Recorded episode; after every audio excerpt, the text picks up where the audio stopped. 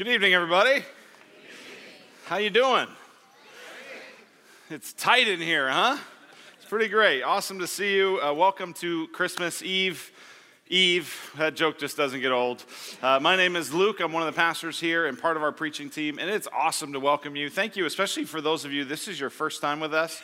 Uh, we're really, really thankful that you would come and thankful that uh, for the folks who invited you, and just really glad that you're here with us. So, um, we've had a, a fun day so far, and looking forward to more tomorrow as we celebrate the Christmas story. My question for you tonight is how well do you know it?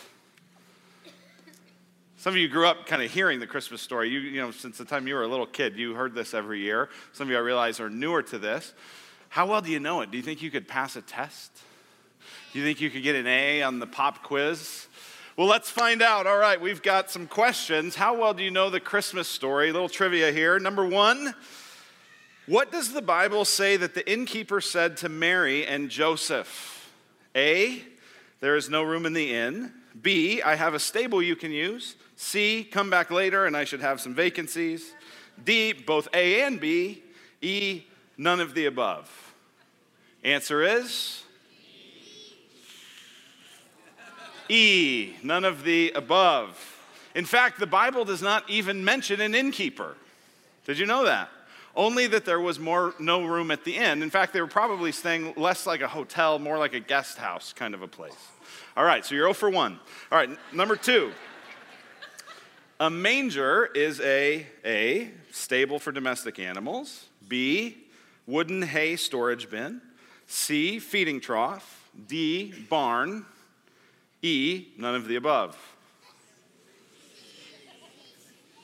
Correct answer is C, a manger is a feeding trough, and even though in most of our nativity sets we make them out of wood, in all likelihood this was probably made out of stone. That was more common in those days. All right, number three. Which animals does the Bible say were present at Jesus' birth? A. Cows, sheep, goats. B. Cows, donkeys, goats. C. Sheep and goats only. D. Miscellaneous barnyard animals. Or E. None of the above. The correct answer is E, none of the above. The Bible does not mention any animals. It also does not mention a stable or a barn. Number 4.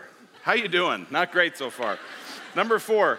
According to the Bible, how did Mary and Joseph get to Bethlehem? Was it A, camel, B, donkey, C, walked, D, Joseph walked and Mary rode a donkey, E, Uber, or F, who knows? The correct answer is F, who knows? The Bible, again, doesn't say. It just says that they got there. It was a long trip. They didn't say how they got there. All right, number five, last one. How many wise men came to see Jesus? Was it A, three, B, seven, C, 12, or D, we don't know? Are you catching on yet? The answer is D, we don't know. Everybody thinks it's three because the, the wise men came with three gifts. But in all likelihood, they were such expensive gifts that it's unlikely that only three people would travel such a far distance with that. But we don't frankly know how many. Again, the Bible doesn't specify. So let me tell you tonight if you're like a person that was going, man, I was so nervous to come here, it feels like all these people know all this stuff and I just don't know anything. these people don't know nothing either, all right? You're fine. You're fine. You're in a great place. Listen, there is a lot that the Bible doesn't say about that first Christmas, a lot of those details. But there's at least one thing the Bible is emphatic about, which is why the first Christmas happened. Let me show this to you. It's in Matthew chapter 1 verse 21. It's the angel speaking to Joseph and says this, "She will bear a son, and you shall call his name Jesus, for he will save his people from their sins." Why did Jesus come? Jesus came to save his people from their sins. So listen, you can miss the Christmas trivia, that's fine, but don't miss this. This is the essence of Christianity that Jesus came to save his people from their sins. Now, when I think about the message of Jesus coming to save his people from their sins, I just instantly go to another verse that I think we could say represents the essence of Christianity. It's the verse we read just a moment ago, John 3:16. Have you heard of this? It's a very popular verse. It's a very famous verse. It's a very well known verse. In fact, if you ever go to a football game or watch a football game on TV and you see a Bible verse held up in the stands, it will be John 3:16. If you go to In N Out or if you go to Forever 21, you might look at some of the packaging, like the cups at In N Out or the bags at Forever 21, and you will find also references to John 3:16. These are common, these are famous. John 3:16 is the most famous verse in the Bible because in it we have the essence of the Christian message and therefore the essence of Christmas. Here's what Max Lucado says about this verse. He says it is a 24 word parade of hope beginning with God, ending with life, and urging us to do the same. Brief enough to write on a napkin or memorize in a moment, yet solid enough to weather 2,000 years of storms and questions. If you know nothing of the Bible, start here. If you know everything in the Bible, return here. So that's what we're going to do tonight is just focus on John 3:16. And John 3:16 tells us five crucial things about Christmas. The first one is the motivation of Christmas. The motivation of Christmas. The, why did this all happen? What was behind all this? What was the heart that was going into all this? Do you know uh, what your favorite Christmas present is you've ever gotten? Can you think of that? I was asked that recently, and I just, boom, I mean, it just right away. I've had a lot of different good gifts over the years, but there was a gift I got, I think, three years ago, boom, by far the best gift. I've ever gotten. In fact, it was a gift that was so unexpected and so meaningful that when I opened it, I just burst into tears. It was a gift from my wife. And uh, she was surprised. I think she didn't even expect me to have the reaction that I had to it. And it was, it was this I'll show you a picture of it. She'd made this Colorado plus Ohio equals Arizona. See, I'm from Colorado and she's from Ohio, and yet for the last 16 years, we've made a, our home. We've dug in roots. We've made a life together here in Arizona. And that hasn't always been easy. That's been hard at different times because, especially, uh, Molly's close with all of her siblings and they all have kids now. And as the family grows, it's just harder and harder to be away. And what this gift meant, the reason it was, it was so meaningful is not because there's anything necessarily special about that wood or that metal, it was the motive behind the gift. See, the motive that Molly had in giving this, it was what she was saying was, I'm with you.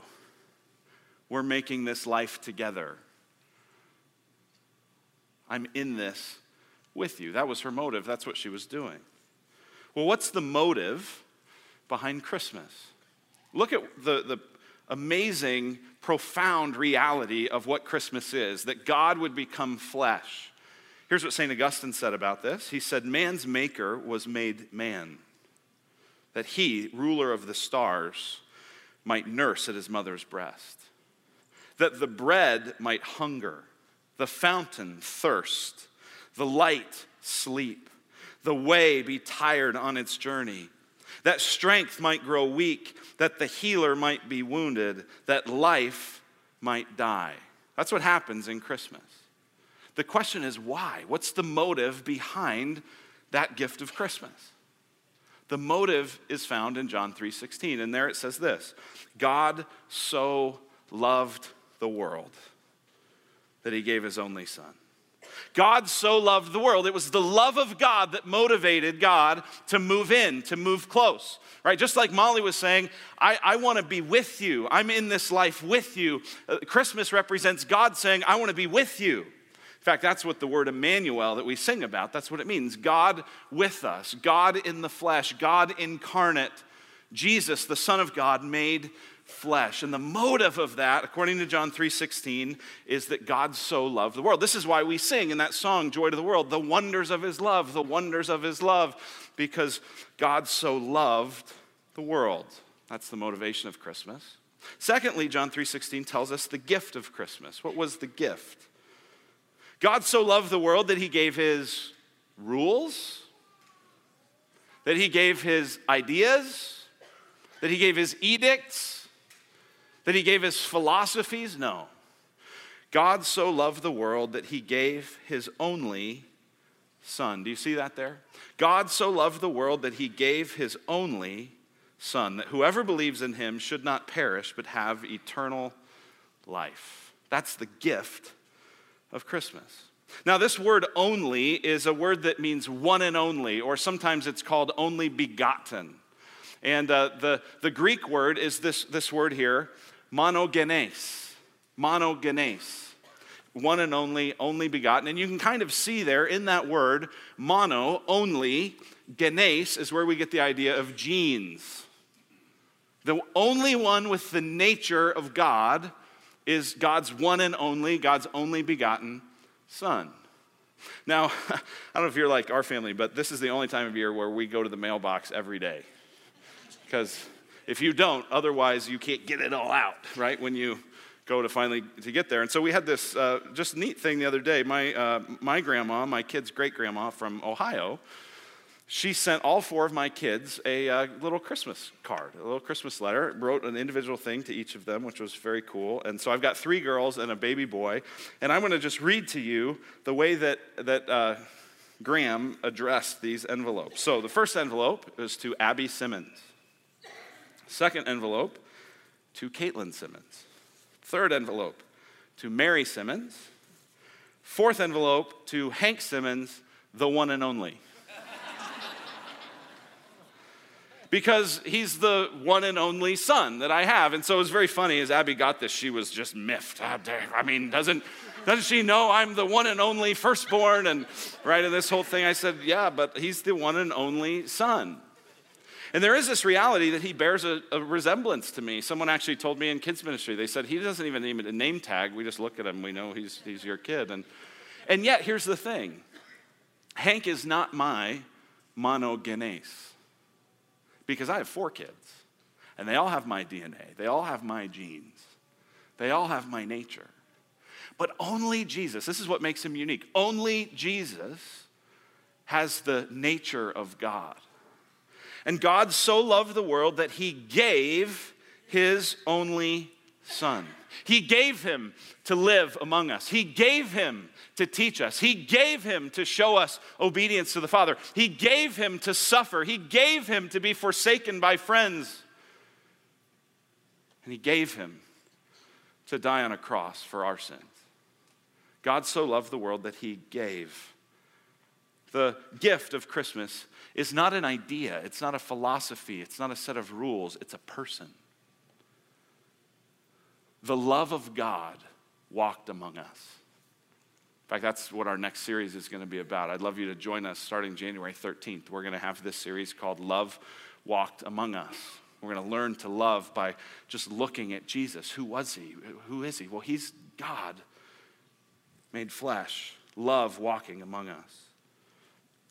That's the motivation and the gift of Christmas. The third thing John 3:16 tells us is the recipient of Christmas. The recipient of Christmas. Have you ever had this happen on a Christmas morning where you see someone else open a present and as they're opening it, you, you, you start looking at your present and you hope, I hope I have the same thing. And then you realize that you don't because yours is a different shape or whatever. And, and it's like, oh, right? I wanted what they're getting. If you haven't had this, maybe you'll get it two days from now. This is a, you know, maybe you'll have this experience where someone else, you go, oh, I wanted what, the, oh, I, ah. Now, could that happen with this gift? Not according to what it says in the middle of this verse. Because look at what it says For God so loved the world that he gave his only Son, that whoever believes in him should not perish but have eternal life. Who's the recipient of Christmas? The recipient of Christmas is whoever. Whoever wants it, whoever will receive it, whoever will humble themselves, admit their need, admit their sin, and turn in faith to Jesus. Whoever, it's open to anybody. John 3:16 sledgehammers expectations of who we think Jesus came for. We think, oh, well, Jesus is for the people that kind of have their life together. Jesus is for the sort of religious people. Jesus is for the people with a church background. But that's actually not what this verse says, and it's not what Jesus said. Jesus said he came for whoever. Look at what Jesus said specifically in Mark chapter 2, verse 17. He said this Those who are well have no need of a physician, but those who are sick. I came not to call the righteous, but sinners. Now, get this according to Jesus, there are no actually righteous people, but there are some people who think they're righteous. There are some people who think they're well. Jesus says, I didn't come for them. I came for the ones who were humble enough to know that they were sick with sin. And as a result of that, they experienced anxiety and they experienced fear and they experienced guilt and they experienced shame and they experienced this sense that they could just never quite live up to their standards, to their parents' standards, to God's standards. That's who I came for. The question is are you humble enough to be a whoever? To admit that you have a need, that you need forgiveness, that you need grace, that you need God's love. If you are, then this gift is for you. Here's the fourth thing John 3:16 tells us is the warning of Christmas. The warning of Christmas. You know, most gifts if you don't open them, it's no big deal, right? Like maybe you've had this where you like wrapped up a present and you decided you needed to hide it from the kids or the grandkids, and you hid it so well that you forgot where it was, right? You ever had this? And then like at some point, like later in the year, whatever, you're doing some cleaning or whatever, and you're like, oh, that's where that is, right? And you know what? They never knew that it. They never knew it was missing, right? Life went on. It was no big deal. They didn't open the present. So what? Not so with the gift of Jesus. If you don't open this, there's a warning in John 3:16 that says, "Hey, it's not just hey life goes on. This is a big deal." See, the biggest danger that we have as people who are born bent on doing what we want rather than what God wants, the biggest danger we have is continuing down that path. Because if we continue down that path, that means there's no forgiveness. That means there's no freedom. That means there's no peace. That means there's no reconciliation. That means there's no hope. If we don't open the gift of Jesus Christ, we continue to live for ourselves. And that is a path that Jesus says will lead to, strong word here, perishing. See it? For God so loved the world that he gave his only Son, that whoever believes in him should not perish, but have eternal life. God in Christ desires that you would not perish, that you would not die apart from him. Just an incredible scene in Luke chapter 13 where Jesus is looking out over the city of Jerusalem. And listen to what he says there. He says, Jerusalem, Jerusalem, you who kill the prophets and stone those sent to you, how often I have longed to gather your children together as a hen gathers her chicks under her wings, and you were not willing. Think about the imagery here in this verse a hen covering her chicks with her wings. Now, what would be a situation that a hen would cover her chicks? If the chicks were in danger, right? Maybe danger of cold or other kind of weather elements, maybe danger of a predator of some kind. But, but a, a mother hen would say, Here, come, get under my wings. And a hen there at that point would even be willing to sacrifice herself to protect her chick. She'll brave the elements, she'll brave the predator, she'll sacrifice herself for her chicks. That's what Jesus is saying. Jesus is saying, I want to do that. You're in danger. You're living without me. You're going apart from me. It, w- without somebody intervening, you will perish. That's the warning of Christmas. And Jesus lamented over Jerusalem, saying, I wanted to do this, but you weren't willing. Are you willing to have Jesus not just risk himself for you, but give himself for you? To have the wrath of God against your sin fall on Jesus on the cross instead of on you. To have Jesus perish so that you might have life. Finally, if you are willing, here's the offer of Christmas. The offer of Christmas is right there at the end of that verse. For God so loved the world that he gave his only Son, that whoever believes in him should not perish, but have eternal life. This word eternal life, it's, it's, it's two words talking about a duration and about a quality. There's multiple words in the Greek language to describe life. There's the word that's used a lot that's just bios, that is where we get the idea of biology, that just life is existing, life is happening, there's life there. That's not the word that's used here. Here is a different word that talks about a life that only God gives, that's got an intensity, that's got a beauty, that's got a wholeness, that's got a vitality to it. And that's what Jesus is saying he came to give eternal life, eternal vitality. Have you received this gift? Well, you can if, according to this verse, you believe in him. Believe is a hard word for us to understand because when we hear the word believe, we just automatically just think of our intellect. Oh, I believe this, I believe that, yeah, yeah, yeah, I believe two plus two equals four, I believe that. That's not what his word means. This is a word that means trust, it's a word of dependence. Whoever trusts in him, not just cognitive, it's a heart thing. Do you trust in him? Get this. Jesus did not come just to be admired. Jesus did not come just to be learned from. Jesus came to be trusted. Again, God didn't send an idea, a philosophy, God sent a person. Why would God send a person and then say that the way we would relate to him is on the basis of trust? Here's why.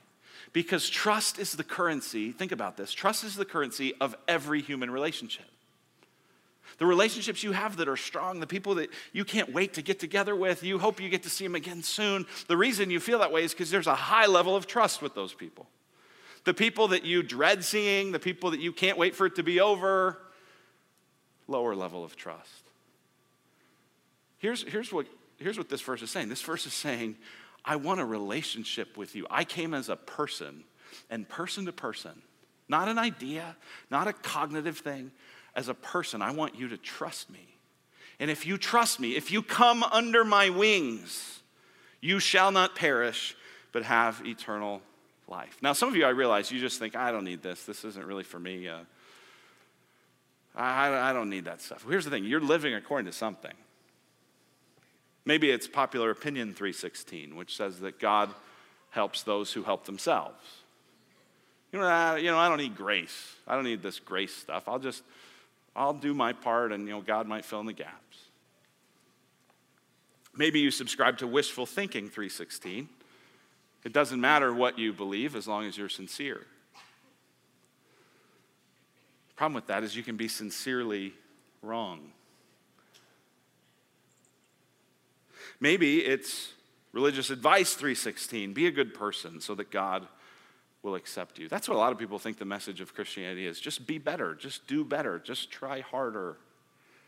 That's why a lot of you have resisted this, is because you've gone, I don't, I don't, I don't want to just get better.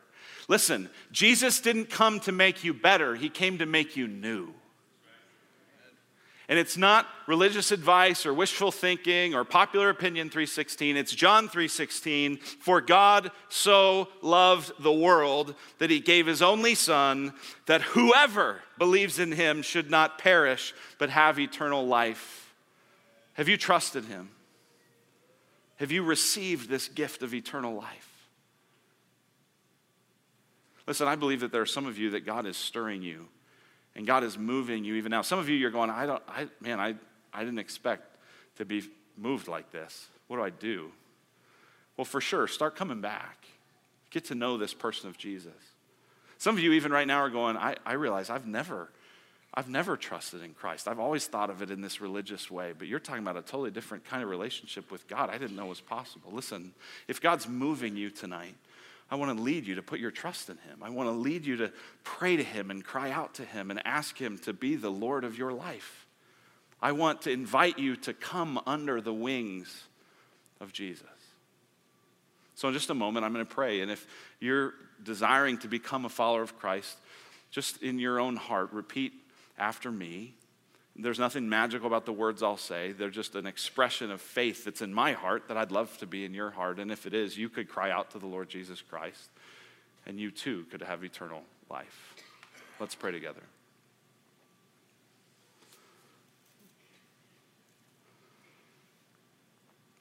If now you sense God stirring your heart and you desire to have eternal life through Jesus Christ, to begin a relationship with Him, to begin to walk with Him and treasure Him. Pray with me. Father in heaven, have mercy on me, a sinner. You didn't come for the righteous, you came for sinners, and I believe that's me. Thank you for sending Jesus to cover me, to forgive me, to die for my sins on the cross, and raise again three days later. God, I want to trust Him. I want to begin a relationship with Him. I want to begin to know you, God. Please forgive me. Please wash me. Please cleanse me. Please make me new. Please give me this life that is truly life. If you prayed that, I believe that God hears you and God will answer you and God will respond to you. Father, the rest of us pray as well, God, just with gratitude for your grace to us, for your kindness, for your provision. We want to humbly receive this gift day after day after day. Thank you for Jesus. It's in his name that we pray. Amen.